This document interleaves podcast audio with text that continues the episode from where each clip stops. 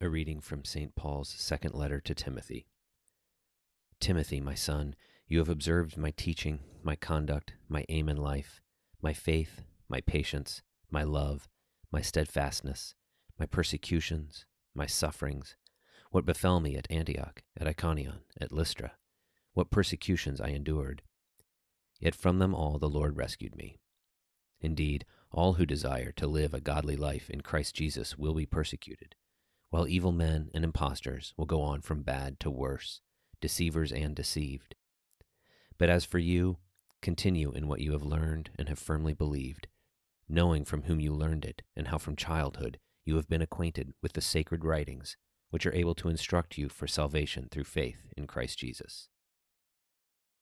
A reading from the Gospel according to St. Luke. The Lord said this parable Two men went up into the temple to pray, one a Pharisee, and the other a tax collector.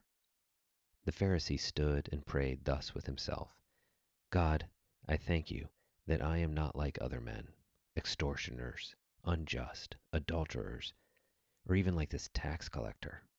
I fast twice a week, I give tithes of all that I get. But the tax collector, standing far off, would not even lift up his eyes to heaven, but beat his breast, saying, God, be merciful to me, a sinner.